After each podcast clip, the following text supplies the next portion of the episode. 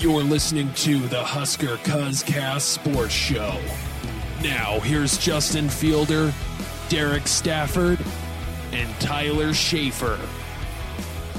Hello, and welcome to the 250th episode of the Husker Cuzcast Sports Show. Justin here, along with the cousins Derek and Tyler. We also have a special guest tonight for the 250th episode. Jeffrey the Greek of the Eyes on Big podcast is here. Welcome, Jeff. Thank you so much. The funny thing is, we just passed 250 ourselves, so you know sometimes greatness just kind of starts in step like that with with our two podcasts, I guess. God, wow, 250 for you guys too. Holy crap! Yeah. You know, as as I was thinking about that 250 episodes, this is our seventh year doing it. And I was thinking, I was like, holy shit, we've between the three of us, we've damn near had more birthdays than wins by the Huskers. I, mean, I don't mean to laugh, but that is. I'll say this much. I know there's been other Husker podcasts that have gone the way of the dodo. You guys have kept hitting record, and I'm being serious that you deserve credit for that. It's it's been tough some weeks. I promise you that. Yeah, especially yeah. yeah. I think I've quit. I think I've quit four or five times. So I'm not doing it no more. I can't do this. So. Uh, yeah. So uh, I do want to talk about one thing. We're going to talk about some Big Ten topics, and then we're definitely going to get into the Nebraska Illinois game. Then we'll pick some games of the week.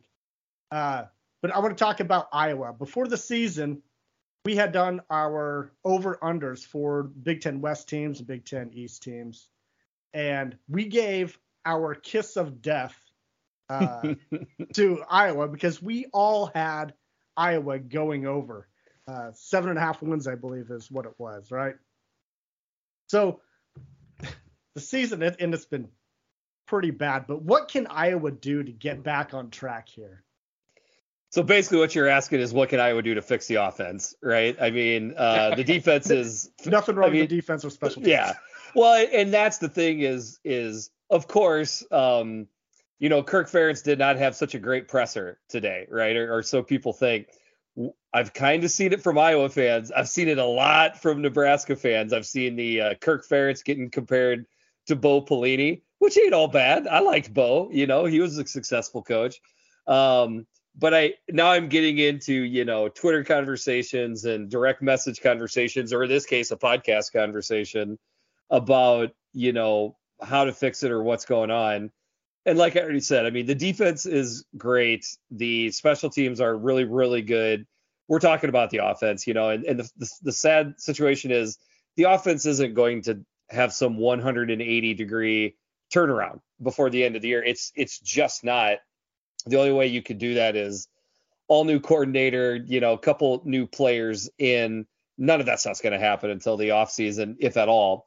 So really the only thing you can do is just incremental increases, which is getting the offensive line from playing poorly to playing mediocre to decent, you know.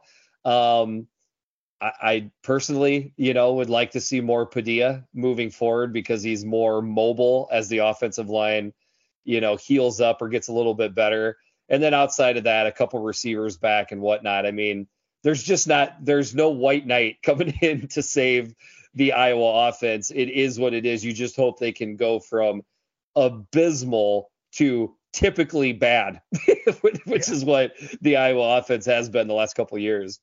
Well, their so, quarterback situation, I mean, it's uglier than Harvey Weinstein's genitalia. I mean, it's terrible. I mean, have you have you seen that? I no, but I keep hearing about it, Justin. I keep hearing about. it. I'm like, I gotta oh. see this. I'm like, it looks a lot. looks a lot like Ma- Maggie you, Gyllenhaal. Remember? No, oh, you beat me to it, Derek. Derek, you beat me to it, man. no, oh I, boy, this one. We're not even two minutes into this thing. We're already off the rails here. I just so, ex- I'm just picturing like Harvey Weinstein. No, okay, we're, we're off his, his genitalia, Justin. And then all of a sudden it looks like Total Recall with that little baby thing coming out, going Quaid, Quaid, oh. and I don't know. That, that that that was like the worst like 30 seconds in the 250 episodes of our podcast is talking about his genitalia. So thank you for that, oh, Justin. Boy. I'm glad I'm here for it. Glad I was here for it. So obviously the quarterbacks get all the high, the the the headlines, but there's a lot broken with Iowa's offense. Yeah. How did it get so bad? Like their line has been good. I mean, their running game has been good. They've had great tight ends. I mean, good weapons on the outside. Like what happened? Yeah, I mean, it's a lot of, whenever there's an offensive issue, the first place everybody looks is quarterback, right? I mean that that's not just germane to the Iowa fan base, that's everybody. Um, here, here's the deal. I'll try not to get too deep and detailed because I doubt many of your listeners want to hear it. But essentially, Iowa, you know, is it it tries to play to its strengths on both sides of the ball, which is the lines. Okay, the D line and the front seven is doing great on the on the defense, but on the offense, what what Iowa tries to do is a zone blocking scheme based on timing and getting up to the second level for, for running backs to you know have consistent five to seven yard gains. That's that's what the goal is of the offense. The issue is we've always had you know pretty much since Ferentz got there, since his second or definitely third year, the offensive lines have been good to really really good. There has been recruiting misses, there has been retirements, there has been defections, and a lot of guys that this staff was counting on to be you know, juniors and seniors playing this year, they're just not on the roster. So now suddenly you are you have an offensive system that relies on the O line, and the O line is not good. In fact, the O line is not just not good; it's it's pretty bad this year. So when that happens, the whole thing falls apart because this is not a schematic, you know, situation where they can make up for that. So it's a two-part thing. It's scheme because you leave your ass hanging out in the wind for something like this to happen when the O line isn't really good, or it's it's the O line. You know, I mean, that's the two things that fit together. What has then made it even worse is the who we have at quarterback because he's a statue, you know. So now you have somebody that can't make plays off of schedule. I mean, it's just a, it's just a full four alarm meltdown, man. I mean, you, you don't see it all the time but it happens. Who's a better right. shot at making a bowl, Iowa or Nebraska? I'd say it's about even Steven right now. I mean, Derek and I were joking in a sad and depressing way that that game coming down to potentially maybe two five and six teams and the winner goes to a bowl. I don't want to say that's the best either team could hope for, but it's pretty close to it. All right, just one hypothetical question for you here. You're Kirk Ferentz. You fire your son at the end of this season? Because me and my son already had this conversation. I told him if he was doing this bad of a job, he'd have been fired already.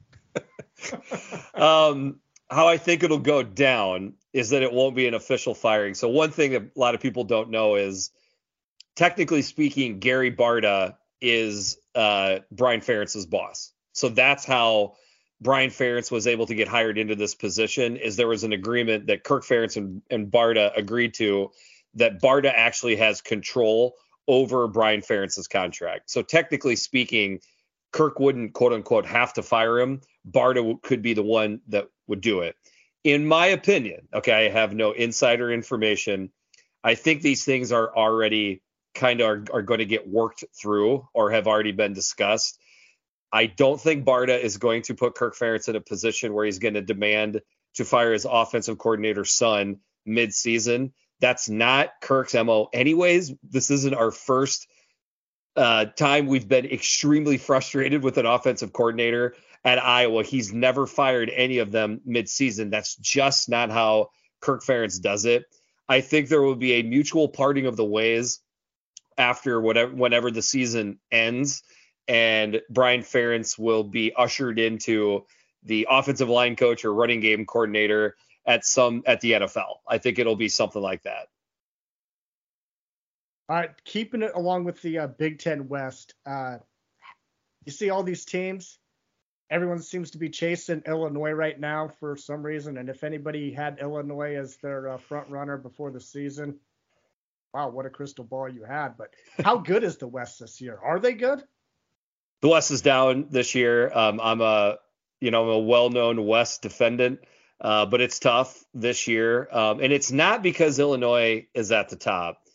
Illinois is really really good. Okay, like like I if this was a year where you know, bear with me here, but if it was like a classic Wisconsin year, you know, where they look like they're going to go 10 and 2 or 11 and 1, in my opinion, this Illinois team would challenge those Wisconsin teams or the 12 and 0 Iowa team or, you know, any one of the typical teams in the past that were stronger teams.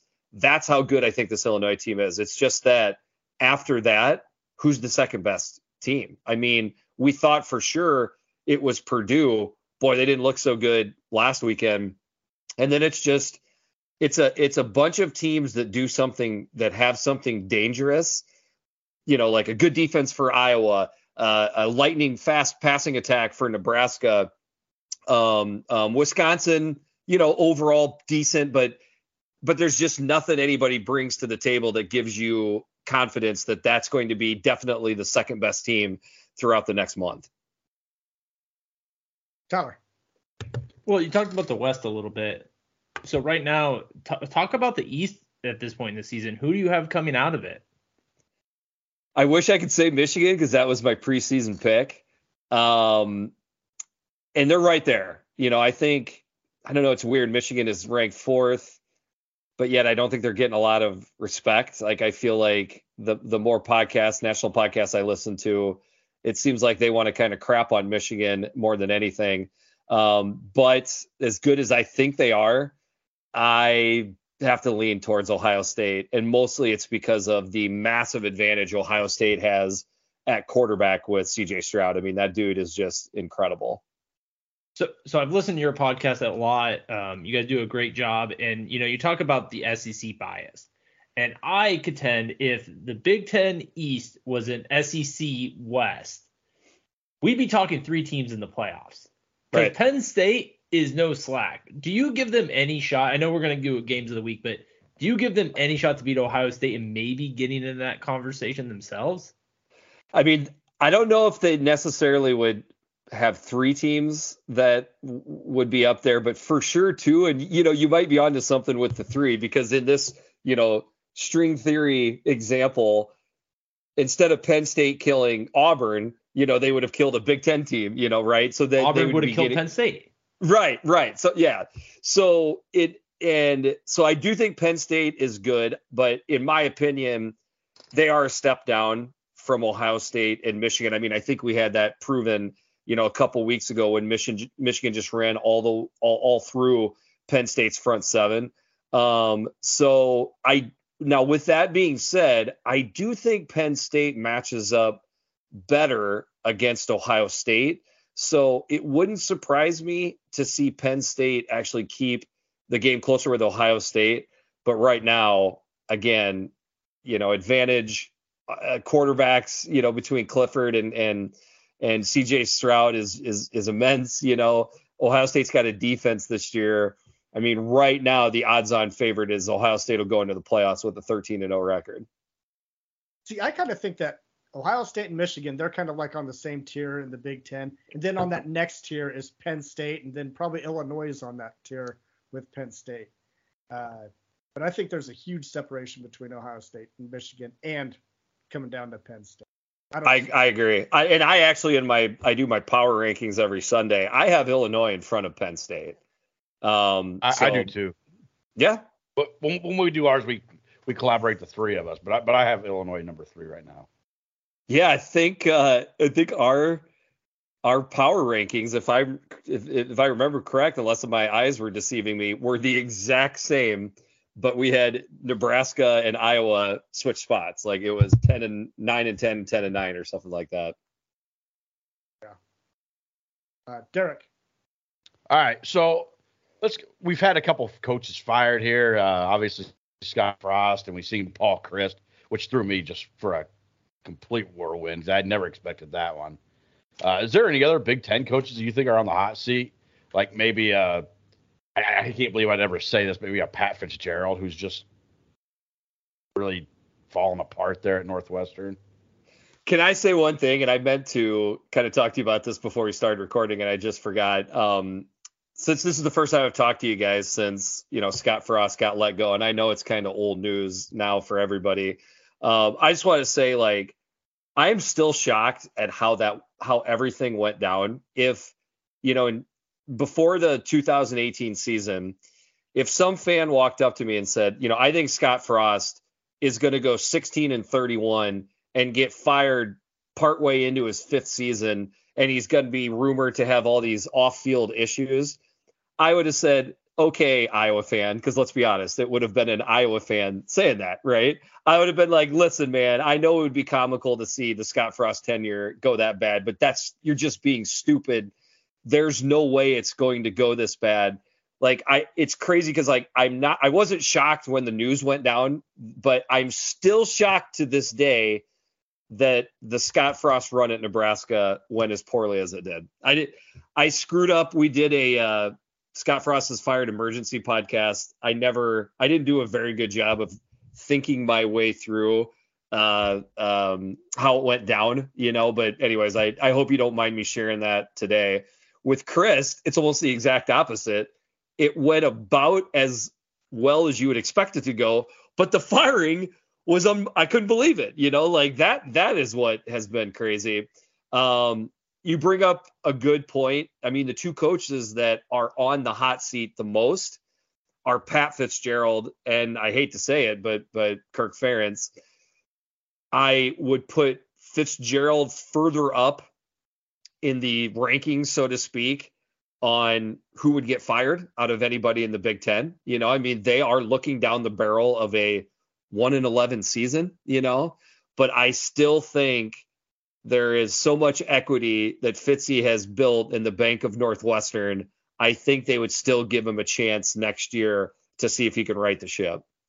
And I'm with you. I I, I don't necessarily think that Fitzgerald's on a hot seat, but a one in eleven season, you got to start thinking uh, things aren't going the way they're supposed to be going anymore.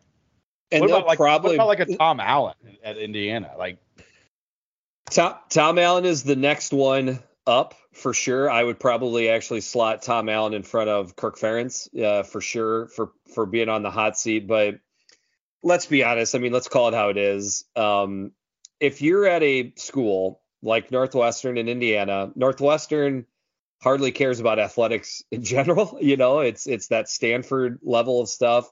And with Indiana, definitely an athletic school, but you know, obviously more you know air towards basketball. So because of that, I think both of them get by. But you know, I mean, honestly, Derek, you probably bring up the most common name out of anybody left in the Big Ten that could potentially get let go uh, during or right after the end of the year. I think Tom Allen is is definitely probably the lead candidate.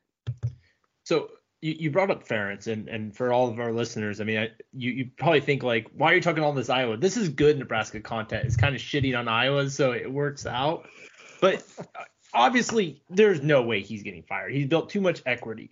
But he is 67. Is there any chance, you know, at the end of the year, the, the emotions of his son leaving gets to him and he just like, yeah, I'm I'm I'm done. Uh, is is that maybe an outcome of this season?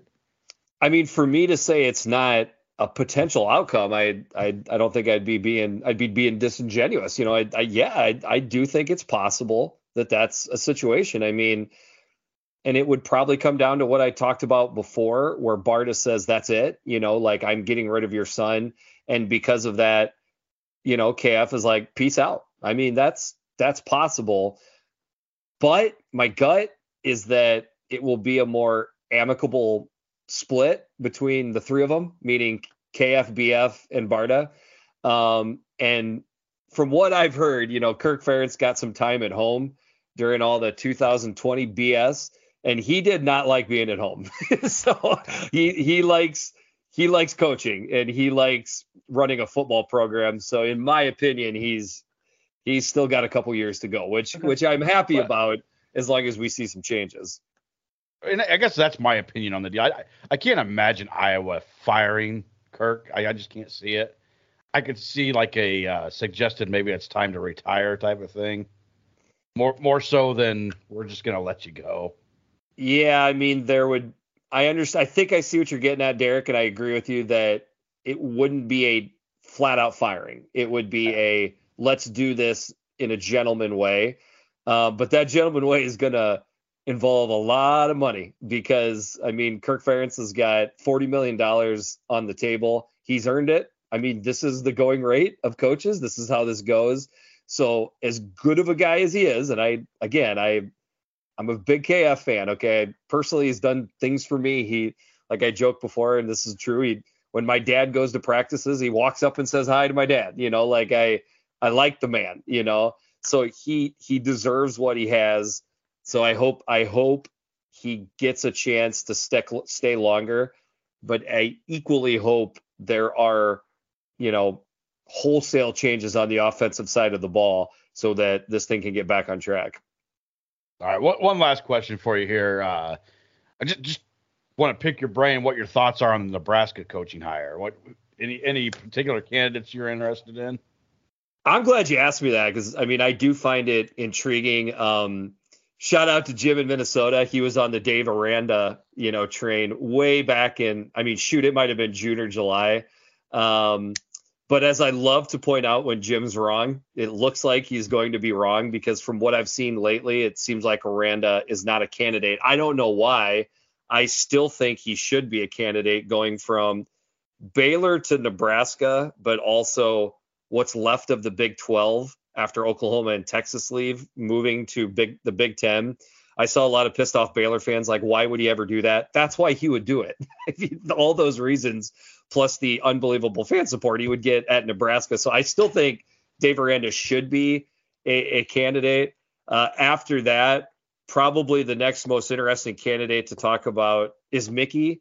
Um, I just want to say I love Mickey. Um, had a little faux pas today saying the recruit's name. He's going to have to learn that lesson pretty quick. But Mickey's a good dude. I mean, it's hard not to root for Mickey. He's a grinder. He has worked his way through. Like I love Mickey, but I think it's pretty clear that Trev has has um I think I think it's pretty clear to me that Trev wants a guy with head coaching experience to come in and have a fresh look on on the program. So I think that's what you're going to get it's just a mystery who that's going to be. It ain't going to be Matt Campbell. I think that I I think that's unfortunately that sailed. I I, I was as an Iowa fan, I was hoping Matt Campbell would take the Nebraska job um, because it would make Iowa State weaker and Nebraska would probably look a little bit better, you know, but but not not a powerhouse.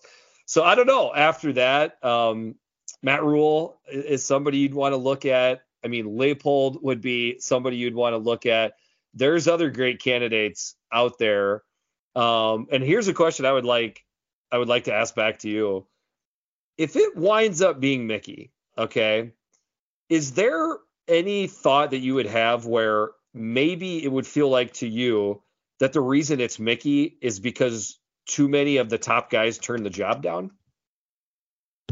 Yes.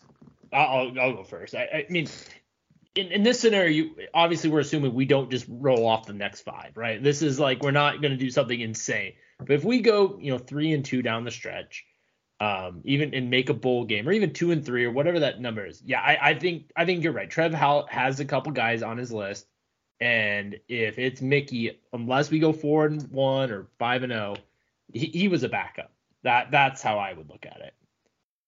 Okay. I I mean, I like Mickey. I mean, if he gets to that three and two mark and he gets us to a bowl game, uh, you know, if you're not going to get guys like Urban Meyer, that caliber guys, which you're we're not going to get in Lincoln.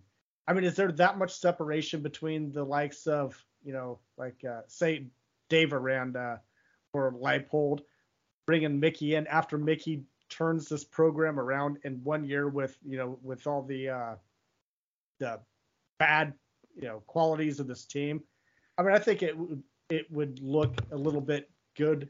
Uh, I mean, it would look good on Mickey if he could get us to a bowl game, considering where we're at. He's great on the recruiting trail, and uh, just his demeanor on the sideline. It's like night and day from Scott Frost, where Scott Frost was just, you know, like a zombie out there, just dipping and picking grass when things didn't go well because it, it never went well. Mickey Joseph keep, stays engaged and he's always coaching players up and just the energy. So yep. I like him from that standpoint. So I, I just think that a, a, a, three and two making a bowl is it's it's a different year. I mean, when your victories are against Indiana, Rutgers, and presumably, I mean, who knows how it plays, but You're beating the worst Wisconsin team and Iowa team in how many years? I mean, you're basically getting the breaks. Like it's just it's not a wow. It's not a it's great. It's an accomplishment. I don't want to take it away from him, but it's just it isn't a wow. I think that's honestly a fantastic point, Tyler, where and my guess is that's how Trev's looking at it. Like, okay, he got us to a bowl, but against who and what schedule? So I that that honestly is a very good point that you just made. Well, I'm, I'm going to go ahead and call my shot here and say that the next next Nebraska head coach is going to end up being either Dave Doeren or Mark Stoops. And it's only because neither one of them moved the needle for me, and I don't want to see either one of them. and so that's who we're going to end up getting. So would you take Mickey Joseph over those two? Yes, all day long. Yeah, I I mean, Dave Doeren wouldn't impress me that much. Um, and then another one that I personally believe is a viable candidate is Lane Kiffin. I I think I love Lane Kiffin. I, I would not. I would dislike Lane Kiffin, so that means you know, as an Iowa fan, so that means I believe it would be a good hire for Nebraska. He's just kooky enough where he would make that that move just because, right? Like, and Did and I do think best there's friends. and I, I mean, I'm just trying to call it how I see it. You know, like, like there are two things that fit, which is again, he's kooky enough to do it, and and the second one is he's openly annoyed at his own fan base, you know, for not showing the support that he wants them to. And I don't know. I it's it's you know, he was born in Nebraska, you know, we know all that. So I I don't think it's the craziest thing in the world. I wonder though if Mrs. Lane Kiffin would be the one that would fight against that the most. I mean, have, I mean, how much time have you spent in Mississippi? Yeah, I was, I was gonna say, isn't Nebraska an upgrade over Mississippi? Shorter Not flights, to, shorter flights to Florida and Texas and whatnot. True. Uh, all right, let's uh, get into this Nebraska Illinois preview. Uh, Derek and I, we were on the uh, Generation Red podcast. We, we, were on their live stream Sunday, so we already talked about uh, a lot of our Illinois points. But uh, let's talk about the matchups here. Nebraska offense versus Illinois defense. Jeff, when you look at these teams, how do they match up with Nebraska's offense in Illinois. Yeah, so that's strength against strength, right? For the most part. Um, I mean, here's here's the deal: is I can I can't imagine that the uh, uh, uh, what Troy Walters, the defensive coordinator for Illinois, it's it's got to be shut down Trey Palmer, right? I mean that that is the first thing you do, and and, and when I say shut down, I'm not saying two catches for 14 yards. I think the guy's too talented for that. But the games that Nebraska has exploded for points, he has exploded for big plays. So that I would think is the number one goal of Illinois' defense. So what do you typically try to do or try to have to to be able to prevent that? I mean, obviously one is a pass rush, pass rush. The second thing is really good corners. Illinois' got phenomenal corners. So Kurt is more in tune with this. I checked with him today for, you know, a little bit deeper knowledge on Illinois. I believe him because Kurt is not a BSer, but their cornerback Devon Witherspoon, I he is getting mocked in the top 15 right now in the NFL draft. He is having that good of a year. That's probably assuming, you know, he his measurements and all the testing is, you know, as good as you hoped it would be. But the point I'm trying to make is that's how good he is as a cornerback. That's how good they've been as a unit. I don't know. Like it's I don't think very many teams in the country can move the ball on this Illinois team. And I know that part of it is Illinois has gone against some not so great offenses. Okay, that is definitely a part of the story. But put on the film, you know, look at the stats. This is a very good, very good Illinois defense. Um, and unfortunately, what I think it's going to take, what it what it always takes to move the ball against a defense like this is a balanced team. I mean, I you know, I'd put the question back to you. Does this look like a balanced Illinois offense or excuse me, balanced Nebraska offense those these last couple weeks? Not to me. it's like Trey Palmer bust, I guess. Right. And I mean, it's one of the things I brought up on our podcast that concerned me about Nebraska after Frost was let go is will the rushing attack leave with Scott Frost? I, I mean, I expected it to get slowed down, but I mean, Whipple isn't even he isn't even trying to run the ball right now. It's it is literally a once every five or six plays just to try to keep the linebackers a little bit honest. But this, I don't know. That's that's what would scare me the most for for this matchup. Tyler, let's hear your thoughts on this matchup here. Well, I mean, you oh geez, so much unpack there. I mean, I so the the Purdue game was really a, a great microcosm on the running the ball because if you go back and look at just first down plays, we passed more on first down than we did run. We passed 14 times and we ran the ball 10. And while it sounds good to run the ball 10 times, a couple of those first downs were inside the 10. So, okay, you run on first there. One was a reverse to Trey Palmer, so that barely counts as a run. And one was with 40 seconds left in the second half when you're just really trying to get in the halftime. So you're right on that. But you brought up the Trey Palmer. If Illinois game plans against Trey Palmer, I do find it interesting. Will they put a safety over the top? Will they try to really keep him from getting downfield? And if they do, does that open up the run game? And and so I had this long debate at work is if Illinois really game plans to shut down Trey Palmer, because you're right, they have the corners to do it. They put a safety over top. They could take him out of the game. Does that stop Nebraska's offense? Does our offense just go away because that's all we have at this point is Trey Palmer, or does it open up another wide receiver, a run game. And I don't know. I think that's an interesting debate if they can succeed. What ends up happening in Nebraska's offense? I like to believe it opens it up for us, but it could also get really ugly. Isn't now, the, is, is the, what, the biggest, uh, toughest defensive front that Nebraska has faced to date? It's Illinois. I mean, Illinois. I mean, besides Illinois, you'd probably say Rutgers. I mean, that would be the next pick. But I mean, it's Illinois. Illinois is 500 times better than any other front we faced all year.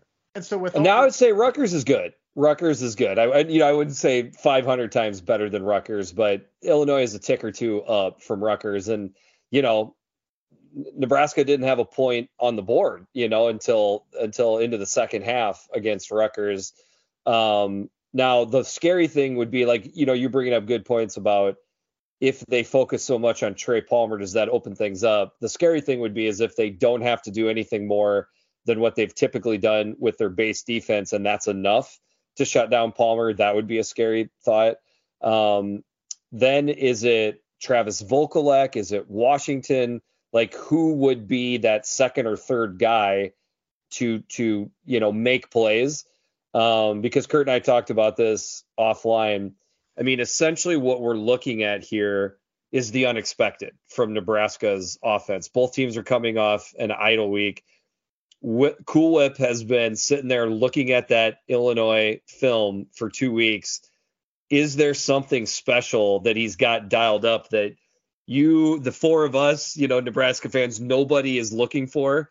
That will be what I will. I mean, there's a lot of reasons why I want to tune into this game, but that will be what I'll tune in for early is to see to see the unexpected.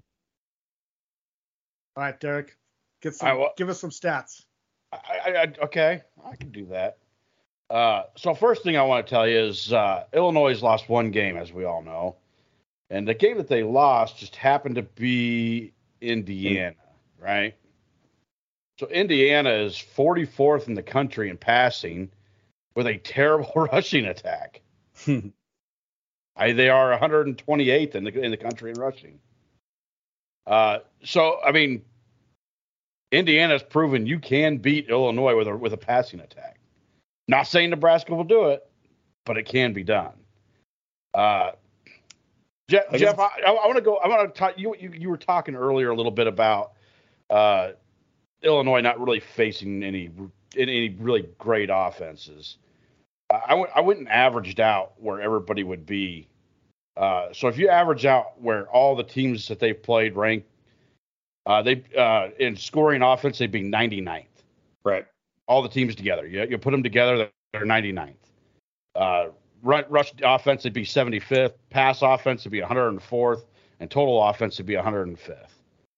Uh, yeah. they, they really, really have not faced a good offense. It, and I and I will say this: this is probably the best offense that they've faced. As far as far as where everything ranks, rushing, passing, total offense, scoring offense, this is probably the best offense they've faced. They've faced some good passing teams in Indiana. Uh, play, faced some good, really good rushing offense in Wisconsin, uh, uh, Minnesota, but Minnesota's 98th in the country in passing, and Wisconsin's 89th in the in the country in passing. So, Yeah. I, again, this is statistically a more balanced offense than they've faced all year. Uh, now, I do have the concern that you have that Whipple has taken over and the rushing attack has kind of gone to the wayside. And if that continues to be the case, Nebraska's in a lot of trouble. Uh, I, I, don't think Whipple has a lot of creativity when it comes to running. Uh, he, he, likes to run up the up the middle, maybe a little off tackle here. Not a lot of misdirection, not a lot of pitch plays, not a lot of option plays, uh, not a lot of RPOs. It's just standard. We're going to run it at you, and we don't have the offensive line for that. That's there's no secret about it. There's no everybody in the country knows. It's we don't have the offensive line to run that kind of of, of a rushing attack. Uh, so it's going to take that, I think, for Nebraska to do anything against uh, this defense is get is get creative in the run game. And as far as stopping Trey Palmer, I, am with you. Like they might slow him down a little bit, but you're not going to stop him. You're not going to. It's not going to be a two catch for 14 yards. I think is what you said earlier. That it's not going to be that. And I, I agree with you because it's not just about covering him; it's about slowing him down. And a speedy guy like that, I mean, I don't want to compare him to Justin Jefferson, but Justin Jefferson is one of the fastest guys in the NFL, and everybody knows it. Everybody tries to slow him down, but they can't because they can't keep up with him. Yep. And Mickey yeah, and, just and, said Trey Palmer's faster than him. so, uh, um, I mean, when I say when I say slow him down, I mean something like eight catches for 88 yards, something yeah, like that. Absolutely, that's, and that's that's, that's a good that's, that's, a good day versus Trey Palmer. You know, maybe he catches a, a touchdown pass. Like if that's the case, I, you know, assuming that the other 11 guys on the field aren't tearing them up, you know, that that would be a successful day. Um, I mean, you I think you bring up great points as far as you know comparing them to Indiana, and maybe it's one of those weird football deals where knowing how good Illinois is against the pass, maybe the secret way to beat them is to go right at their strength and just chuck the ball around around the, the yard. I'm not I'm not joking. I, I think there is some some truth to that. The problem is I, I, honestly I, I fear for Casey Thompson's health at some point because of the offensive line. So like you know that that balance that Whipple's going to try to look for. That's that's what's going to be so interesting.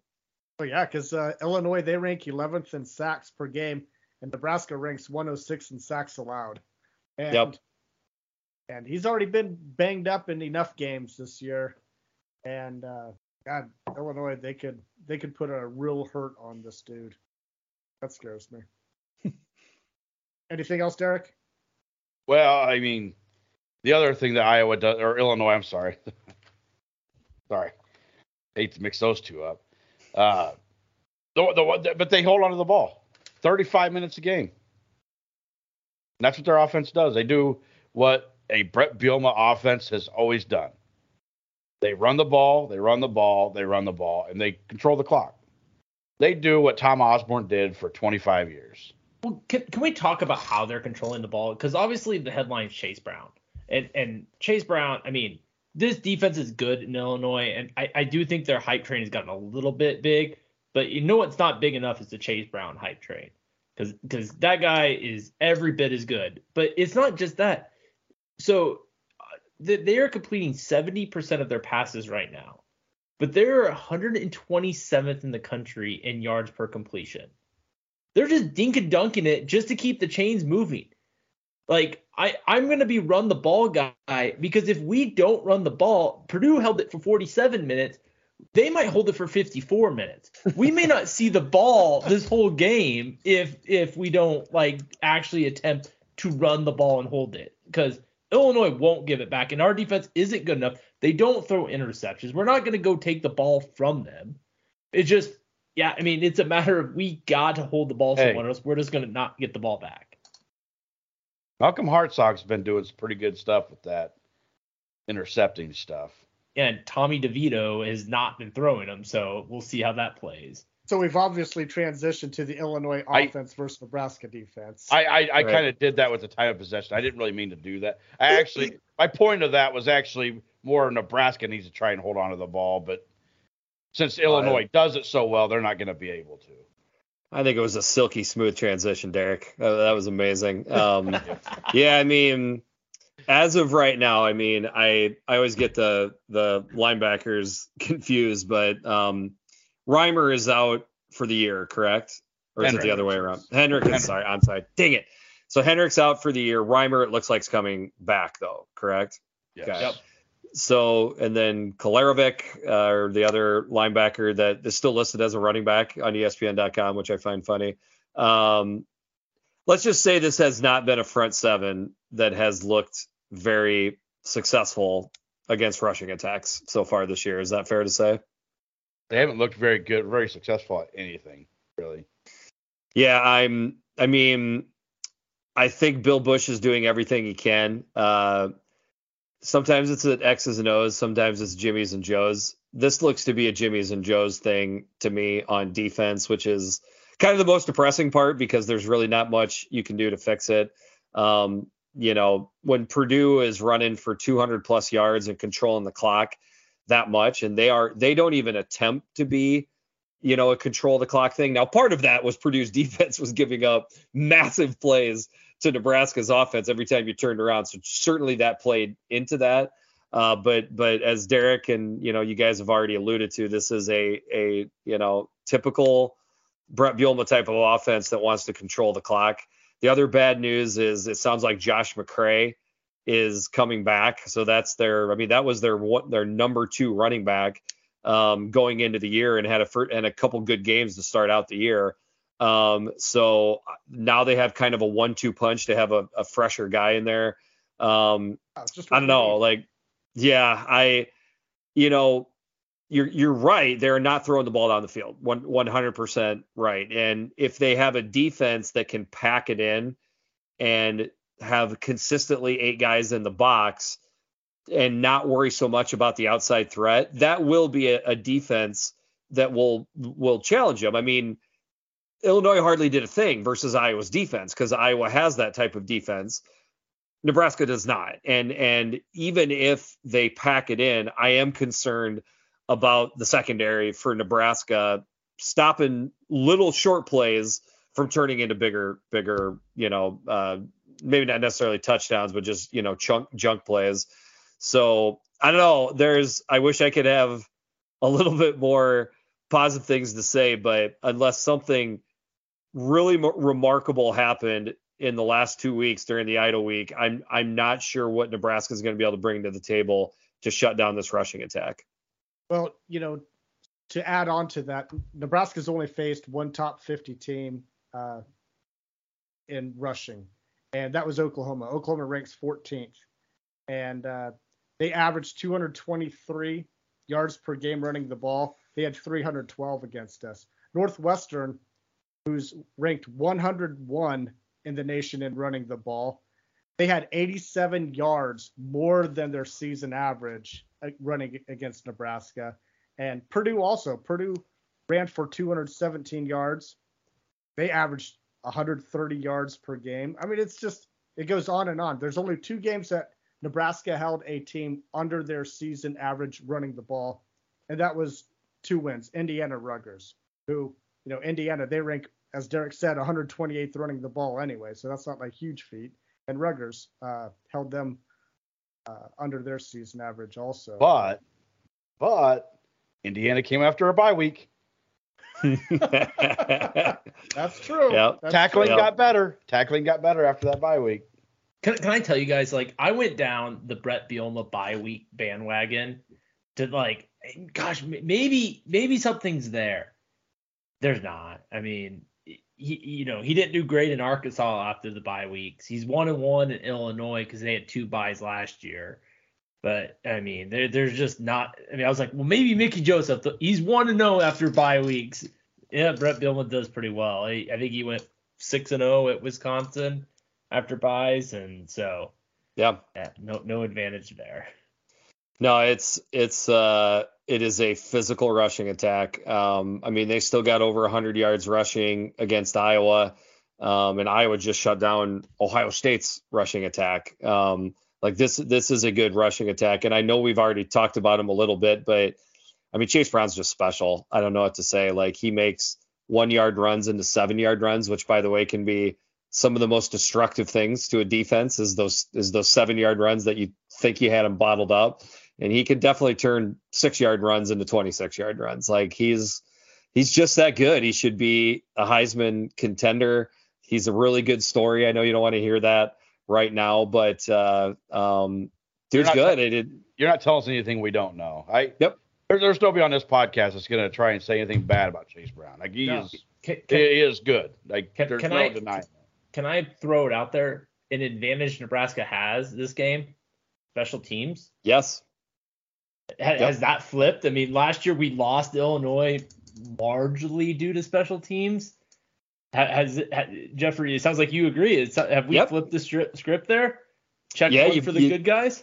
You stole my thunder a little bit. I was going to say a place to steal, you know, a momentum swing is on special teams. I I have got to think is Bill Bush still coaching special teams too, along with the defense, or how do we know that there's like a analyst or something that's that's gotten into that role? Or Joey Connors has coached them, and he was like a, the I think he was special teams analyst. Okay, they got to scheme something up, right? I, I, mean, that is where they want to get a flip the field moment. Um, Illinois special teams have been spotty. Uh, their field goal kicker looked horrible went to a different field goal kicker against Iowa, went three for three, of course. Um, the great Blake Hayes uh, is no longer punting for Illinois. His backup has been he's been feast or famine. You know uh, that actually honestly played into them losing to Indiana because of special teams because their punting was so bad. So it's not been categorically bad for Illinois. It's just been extremely hit or miss. You know, kind of a roller coaster ride.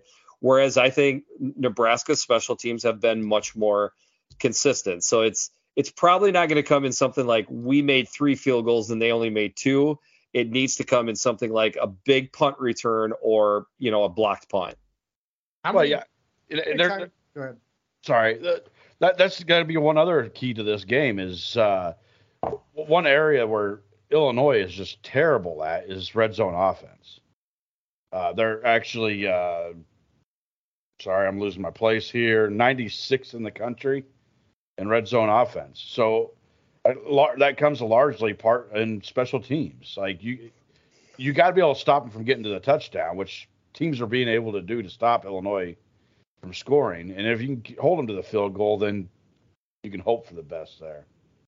And I think part of that stat, and that's a great stat, but I think part of that stat is, man, Beetle just loves to go for it. I mean, it'll be fourth and four from the 20 and he'll go for it instead of kicking the field goal. So probably that's, you know, a nod to not having confidence with their field goal kicking. Um, so I don't know, but but it's a good stat. I mean, obviously the goal is always to get offenses to slow down in the red zone, uh, meaning you know not chunk play touchdowns from 40 yards out. So if that's the case, I got to think that's something that Bill Bush and Mickey Joseph are trying to trying to you know force Illinois into doing. How many punts do you think Nebraska can force Illinois in? throughout the game? Yeah. If I say like, over under 2.5, over or under. I would take the over, but I mean I had three and a half or four as the over under in my head, so mostly because I I just feel like they'll they'll have such a consistent offense that they'll get into field goal range pretty often, where they either miss the field goal or go for it on fourth. Um, so it's it's a really good question. I, I mean, I'll say if the first drive of the game that Illinois got the ball and and uh, Nebraska, if that if they force a punt right from the get go, it's huge. You know, that'd probably be a good sign for the rest of the day. Derek Tyler, I guess I'll ask you the same question. Over under two point 2.5 punts, Illinois. Over. Derek. I'll go over. Over? Okay. 2.5 is pretty low. If you set it at four, then I'd be four, four and a half. I'd probably be, you know, debating that a little bit. But you got to think Nebraska will bow up you know, a couple times. Um, I mean, they made Rutgers punt like what nine times in that game, wasn't it something like that? So um, Wait. now, Their offense is slightly better than Iowa. Illinois. yeah, yeah, It- it's not a great offense. It's better now that they've started getting some of their their quarterback and players back. But I hear you. Yeah. Uh, any other things that you guys want to talk about this matchup between Illinois and Nebraska? Any other interesting nuggets? Okay, so Illinois, they are seven and a half point favorites in this game. Does that line surprise you, Jeff? Yeah, I thought it would start. I mean, I thought it would start around eight.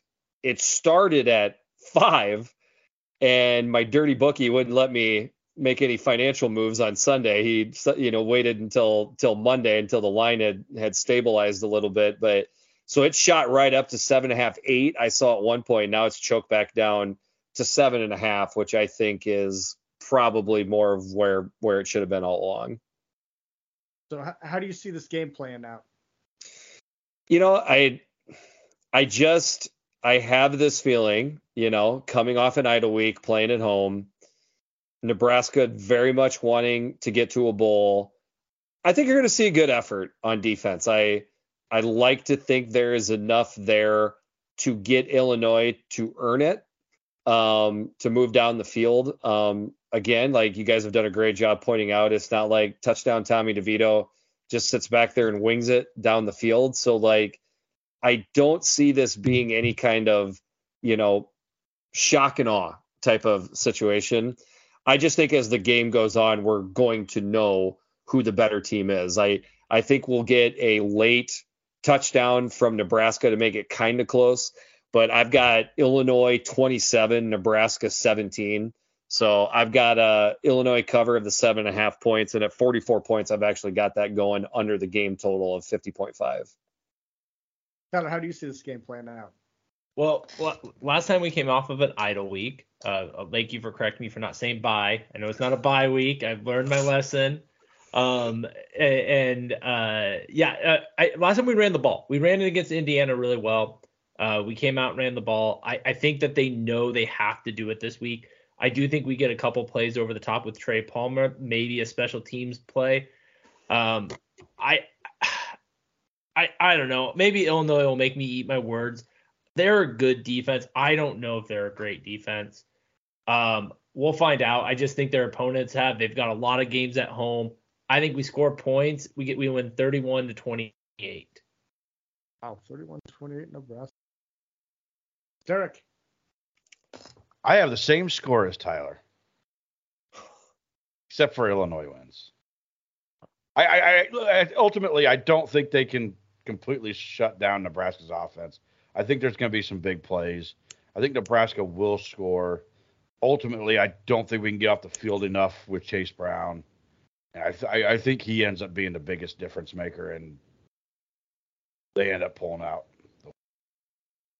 Yeah, I uh, I love Mickey Joseph, but I just think this is going to be too tall of a chore for him to overcome.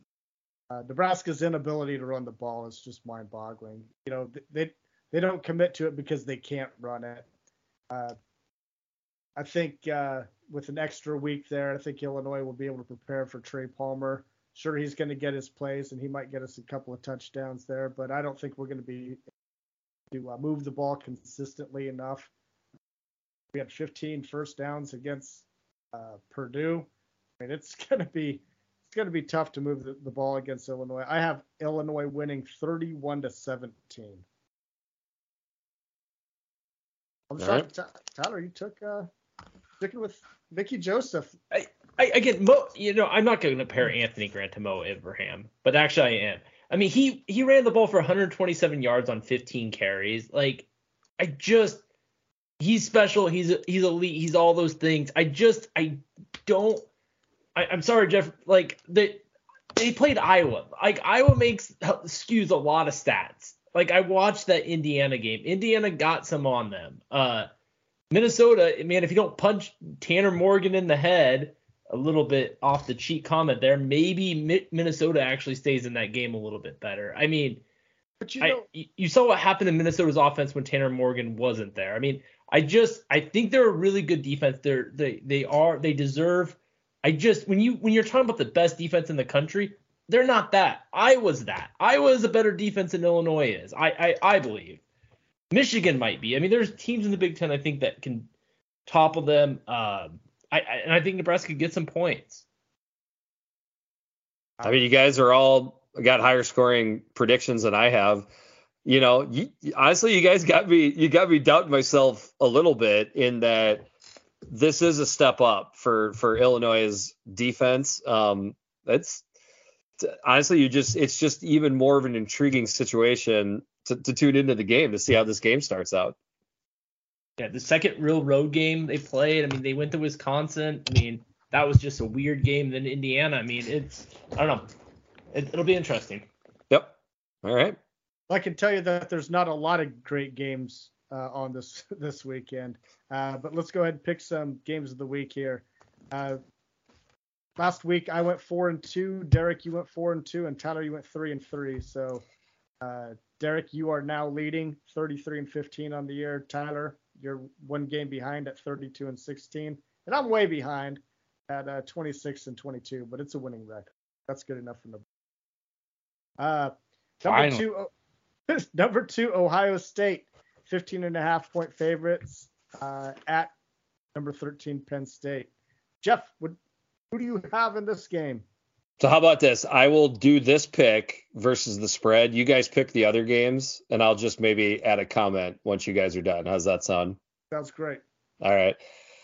Um, yeah, you know, I think uh, it might be a situation where Penn State actually matches up better versus Ohio State than than Penn State matches up to Michigan. Um, so, and then on the other side, and then that mostly I'm talking about Penn State's defense to Ohio State's offense. You know, whereas Michigan's so much power based, and I don't think Penn State is built for that. Penn State is built for a little bit more finesse teams and um, uh, you know on the outside with their corners. So I think their defense can look pretty pretty decent on on on an Ohio State offense. Meaning pretty decent means not allowing him 50 points. You know, I mean Iowa's defense looked pretty good versus Ohio State, and they still put up 50 plus points. On the other side, can Penn State run the ball? If they can run the ball, they can stay in this game and and deep into the fourth quarter. So I think you get maybe a little bit better game than you expect, but in the end, Ohio State is just too much. So I've got Ohio State 38, Penn State 21. So that's an Ohio State cover. Nice. Uh, Derek. Uh, I- I don't think this game's very close. I think Ohio State runs away with it. Uh, I don't have a score prediction. I'm not quite as knowledgeable as Jeffrey here. but uh, I, I do think Ohio State wins pretty easily. I I don't know what the spread is, but I would probably bet Ohio State in this one. 15 and a half. Oh, I got it at 16. Oh, did it just go up? And I know that because I bet Penn State already. I think this is a close game, and I really want to pick Penn State. I think there's something about playing in Happy Valley that they're going to come out and they're going to play. I mean, this is a, a spotlight game for them. I, I really want to pick Penn State to win Do it. straight up. Even I'm not I'm not going to. Um, I, I just at the end of the day, CJ Stroud is just eight tiers above Sean Clifford. Um, it, it's just it's not there. But I do think I like what Penn State does with running the ball. They, I mean, Minnesota was a lame duck, but that was still impressive. Minnesota's defense had been playing really good all year, and Penn State moved the ball effectively. I think they'll do that against um, Ohio State, even though Ohio State does have a good defense. I think it's gonna be a closer game, but Ohio State inevitably wins. Yeah, this is going to go back to my little tiers where I had Ohio State and Michigan on one tier, and on that bottom tier is Penn State. Uh, Penn State's not close. I don't care if it's at home or not. Ohio State, they're just a tier above State, so I think they win easily. Uh, Notre Dame at number 16, Syracuse. Syracuse is two and a half point favorites. Derek. I, I went back and forth on this game. This is a tough game. Uh, you know, you you look at what they've done. You you kind of think maybe Syracuse is an easy pick, but I, I wonder where they're at after this loss from Clemson. I, I, it was a disappointing loss. They they didn't play as well as they wanted to. Notre Dame has kind of picked up their play a little bit from the start of the year. Uh, I, I, I think Notre Dame comes in and upsets these guys. I I think it's a close game, but I think Notre Dame finds a way to edge them out. Tyler. Well, Derek, I mean, I know Notre Dame looked really good um, again UNLV, but they're a couple weeks removed from losing to Stanford. Um, I, I, I think Syracuse. I mean, I mean the the ACC is a very underrated conference, and Syrac- oh disagreement there. Um, I see a disagreement face in there, but no, I I I think the ACC is probably the third best conference, maybe. Um, and I think Syracuse is a good team. I I, I think that they're a real contender. Um, outside of Clemson, they took it to Clemson last week. I, I like Syracuse in this game. All right, Jeff, what do you think about this one here?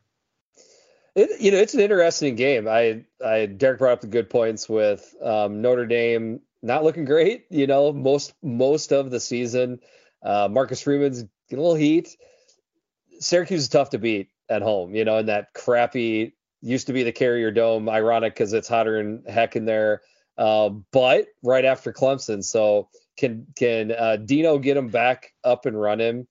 Uh, for me, I, I, would probably take uh, um, uh, uh, why am I having an issue here? Um, who's playing Notre Dame, Syracuse? No, Syracuse. I couldn't get, I couldn't, I couldn't get Clemson out of my head.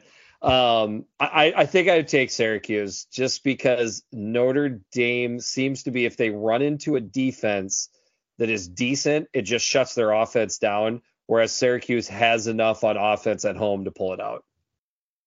It's weird because Dino Babers, I mean, he goes from like having these spectacular seasons to like nothing forever. It's like they, they think he's going to be fired, and then he'll have these uh, years of like, oh, Dino Babers is going to be the next great coach. I mean, he's kind of like off and on like locusts, you know, in and out, wait, just waiting years and years, and like, oh, they're here again. Uh, but I want to take Syracuse here. Uh, I don't like Notre. Wait, did De- Derek? Did you go to Notre Dame? I did. Yeah, he did. Oh, I'm going back in first.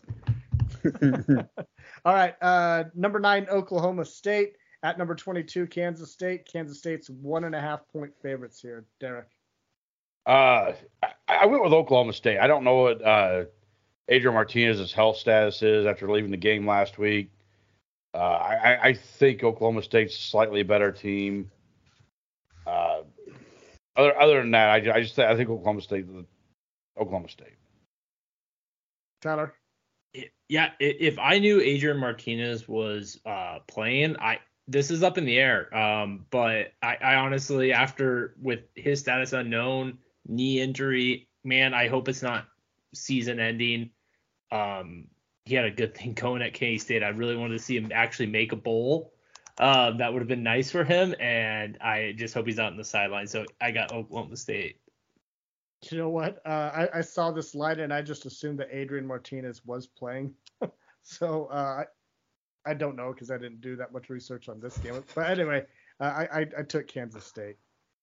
Yeah, the only yeah. thing I'd like to add is I had Kansas State plus three and a half last week versus TCU. They were up 28 to 10 at one point, which means I was getting 21 and a half points, and the bastards didn't cover for me because they were because they were down to they would have covered even with their second string quarterback. And then their second string quarterback got knocked out. They were down to the third string quarterback, and then all hell breaks loose. The only thing I would add is I hope Adrian Martinez is healthy. It has screwed me each every week. I've tried to watch him play. I've only been able to watch him play once. I would like to watch him play again on Saturday, so I hope he's healthy. Yeah, I lost that bet too. I had K State last week. Dude, it was I mean, that was the bet. I mean, it was it was the correct bet. It didn't hit because of injuries. I hate when that happens. Uh, number 19, Kentucky at number three, Tennessee. Tennessee's 12 and a half point favorites. Derek. Uh, Justin, you talk about tiers in, in the Big Ten, and I, I, think this is one of those where Tennessee is a tier, a tier or two above Kentucky right now. Uh, I know Tennessee doesn't play quite the defense that you expect to have an SEC team, uh, but their offense is just unstoppable. And if you don't believe that, ask Alabama. Uh, T- Tennessee's the better team. I think they win by at least two scores. Tyler? Yeah, Nebraska got the wrong UCF coach. Um, Heupel's got stuff rolling. I mean, Hooker looks like a Heisman candidate. Um, I mean, yeah, I, I mean Tennessee is just they're they're the only ten I see. So Oh my God, uh, Jeff. Uh, we're watching I'm that cheer- shit. I'm cheering for a meteor to hit the stadium, so every Tennessee, as many Tennessee fans as possible, can remove from the earth. But I don't know. You know what? I, I think there's something to that. Kentucky got their horse of a running back back, and whenever these high-flying offenses go against a rushing attack with somebody that actually plays defense, it seems like ha- catching points is a good thing. So I'll take Kentucky in the points. Oh, I, I like Tennessee here. Uh, You got to root for a hooker, right? got. he's a good quarterback. he's he's a great quarterback. They're they're kind of fun to watch. Uh, last game here, Oklahoma minus one at Iowa State. Derek. Oh, Iowa State has lost their last four games, all conference games. Uh, I don't know. Oklahoma scores a lot of points. I I I, I gotta go Oklahoma here. Tyler? This this just seems like a Matt Campbell special. This this just Hmm. it really does. It has all the makings of beating a team that has name value but really isn't that good. Like this just seems like the the type of game he wins, and I I'm just I'm not buying um I'm not buying uh Oklahoma. That they have suffered the Nebraska curse. Tip for Illinois though, if you want to win the Big Ten West, lose to Nebraska, you will have a much shot, better shot to win games after that. Uh, Oklahoma's still suffering from it, so they will not beat Iowa State. Jeff, any truth to that? Uh, to the statement that Iowa State's your second favorite team? Any truth? Go Sooners. That's all I gotta say. I like Oklahoma also. Uh, I just don't want to see Matt Campbell win this game because I don't want him to gain traction in the uh, Nebraska coaching search because I think he's the biggest dud. I mean, I mean, God dang, that would that would be the biggest disappointment, wouldn't it? No, Would be Dave, so Dave, awesome. Trev Dave, says Dave Doeren would be I, to me. e- they're equal. I mean, it's like, I mean, that's like Mike Riley. It's like, oh my God. That, that's my other fear is I'm gonna have to Google who Nebraska's next coach is, which I did with Mike Never. Riley. True story. They said Mike Riley's new head coach, and I went straight to Google. I said, "Who the fuck is Mike Riley?" I did too. I did too. oh Like man, if I had a friend- if I had a if I had a DeLorean and a flux capacitor, I'd like to go back in time and see Derek's response when they when that was announced. That would be fantastic. I was at work and I almost broke my computer.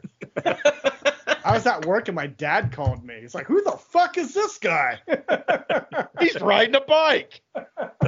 That's the first video that pops up when you Google Mike Riley. Is him riding his bike to work. Heck of a nice guy. Heck of a nice guy. Yeah, I miss him. Uh, yeah. So anyway, I got Oklahoma. Hey Jeff. Hey, thanks for being part of this uh, 250th 250th episode of the Husker Cuzcast. Uh, tell everybody where they can follow you on Twitter and your podcast and all the goodies there. Yeah, I'm I'm all over on Twitter. I feel like you know a pretty good chunk of my uh, followers are Nebraska fans, but if, any a couple more want to uh, get added on, I am Jeffrey the Greek at Jeffrey the Greek. Um, we do have an Eyes on Pod uh, Twitter handle, but for the most part, if you follow myself or Big Kurt, that's B1G K U R T. And we also got Dustin Schutte, uh, that formerly was Saturday Tradition. He is doing the show with me every weeknight. So um, follow any of us on Twitter. You can f- probably get led to the podcast. We talk about all 14 Big Ten teams and a little bit of social commentary, shall you say, about what frustrates us about you know things outside the Big Ten. So um, by all means, check it out. We'd love to have have any of you as a listener. Awesome. You know, I know you guys already recorded this week, and I know it's not called uh, "Grind My Gears," uh, but I, I when we offline, I, I've got one for you that something that grinds my gears about the Okay. Ten. So Bother bothers my big. That's our that's our new segment that's catching steam. Well, thanks for joining us tonight. Uh, special thanks to our producer, Connor Russell, for putting this audio together for us. Be sure to follow the Husker Cuzcast on Twitter at Husker Cuzcast. Like us on Facebook. Look for episodes anywhere you get your podcasts. Hit that subscribe button and don't forget to rate and re- review. On behalf of Derek and Tyler, we want to thank everybody for listening. And as always.